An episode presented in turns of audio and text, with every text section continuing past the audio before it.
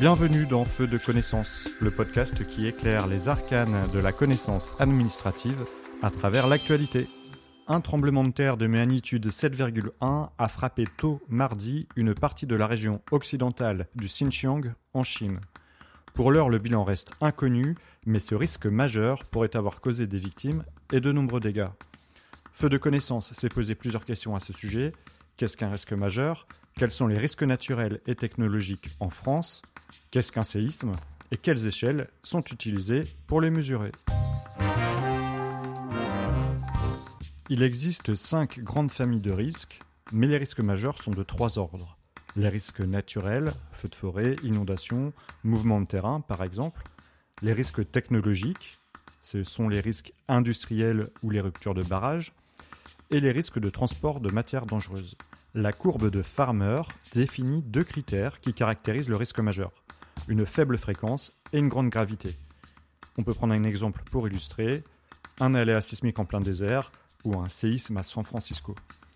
Le risque majeur se caractérise en effet par de nombreuses victimes, des dégâts importants, des impacts néfastes sur notre environnement et dont les effets prévisibles dépassent les capacités de réaction des instances directement concernées. Une échelle de gravité des dommages a été produite par le ministère de l'écologie et du développement durable. Ce tableau permet de classer les événements naturels en six classes, depuis l'incident jusqu'à la catastrophe majeure. De la classe 0, quand aucun blessé n'est à déplorer et moins de 300 000 euros de dommages matériels, à la classe 6, qui correspond à 1000 morts ou plus, et 3000 millions d'euros de dommages matériels au minimum.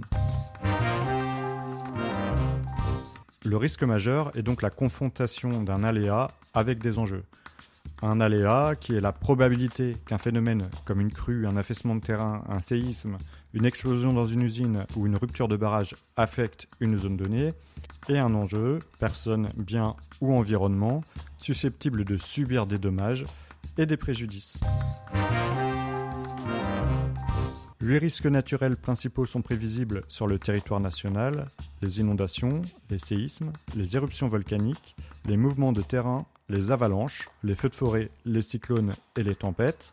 Les risques technologiques d'origine anthropique sont au nombre de quatre le risque nucléaire, le risque industriel, le risque de transport de matières dangereuses et le risque de rupture de barrages. Le séisme de magnitude 7,1 a frappé tôt ce mardi matin la région montagneuse du Xinjiang, qui comptait selon le dernier recensement environ 233 000 habitants, à majorité ouïghour. Pour l'heure, le bilan n'est pas connu, mais selon l'Institut géologique américain, le tremblement de terre pourrait avoir causé des victimes et aussi d'importants dommages. La majorité des séismes se produisent à la limite entre des plaques tectoniques.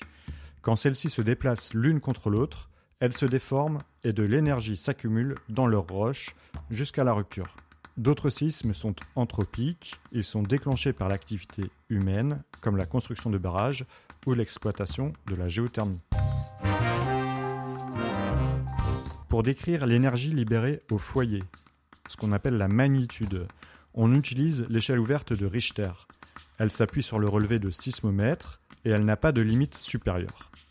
Elle est dite logarithmique, c'est-à-dire que chaque degré de l'échelle représente une magnitude de 10 fois plus élevée que le degré précédent.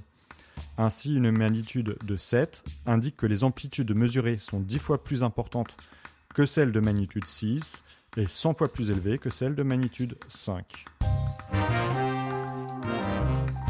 Pour décrire la gravité d'un séisme, ce que l'on appelle l'intensité, on utilise l'échelle de Mercalli modifiée. C'est une échelle donc d'intensité qui s'appuie sur le ressenti de la population et les dégâts occasionnés. Elle va de secousses imperceptibles, l'intensité 1, à des secousses responsables de l'effondrement généralisé des bâtiments, intensité 12. Cela dépend de la magnitude, de la distance par rapport à l'épicentre, de la profondeur du foyer et de la nature du sol. Mais alors que désignent tous ces termes?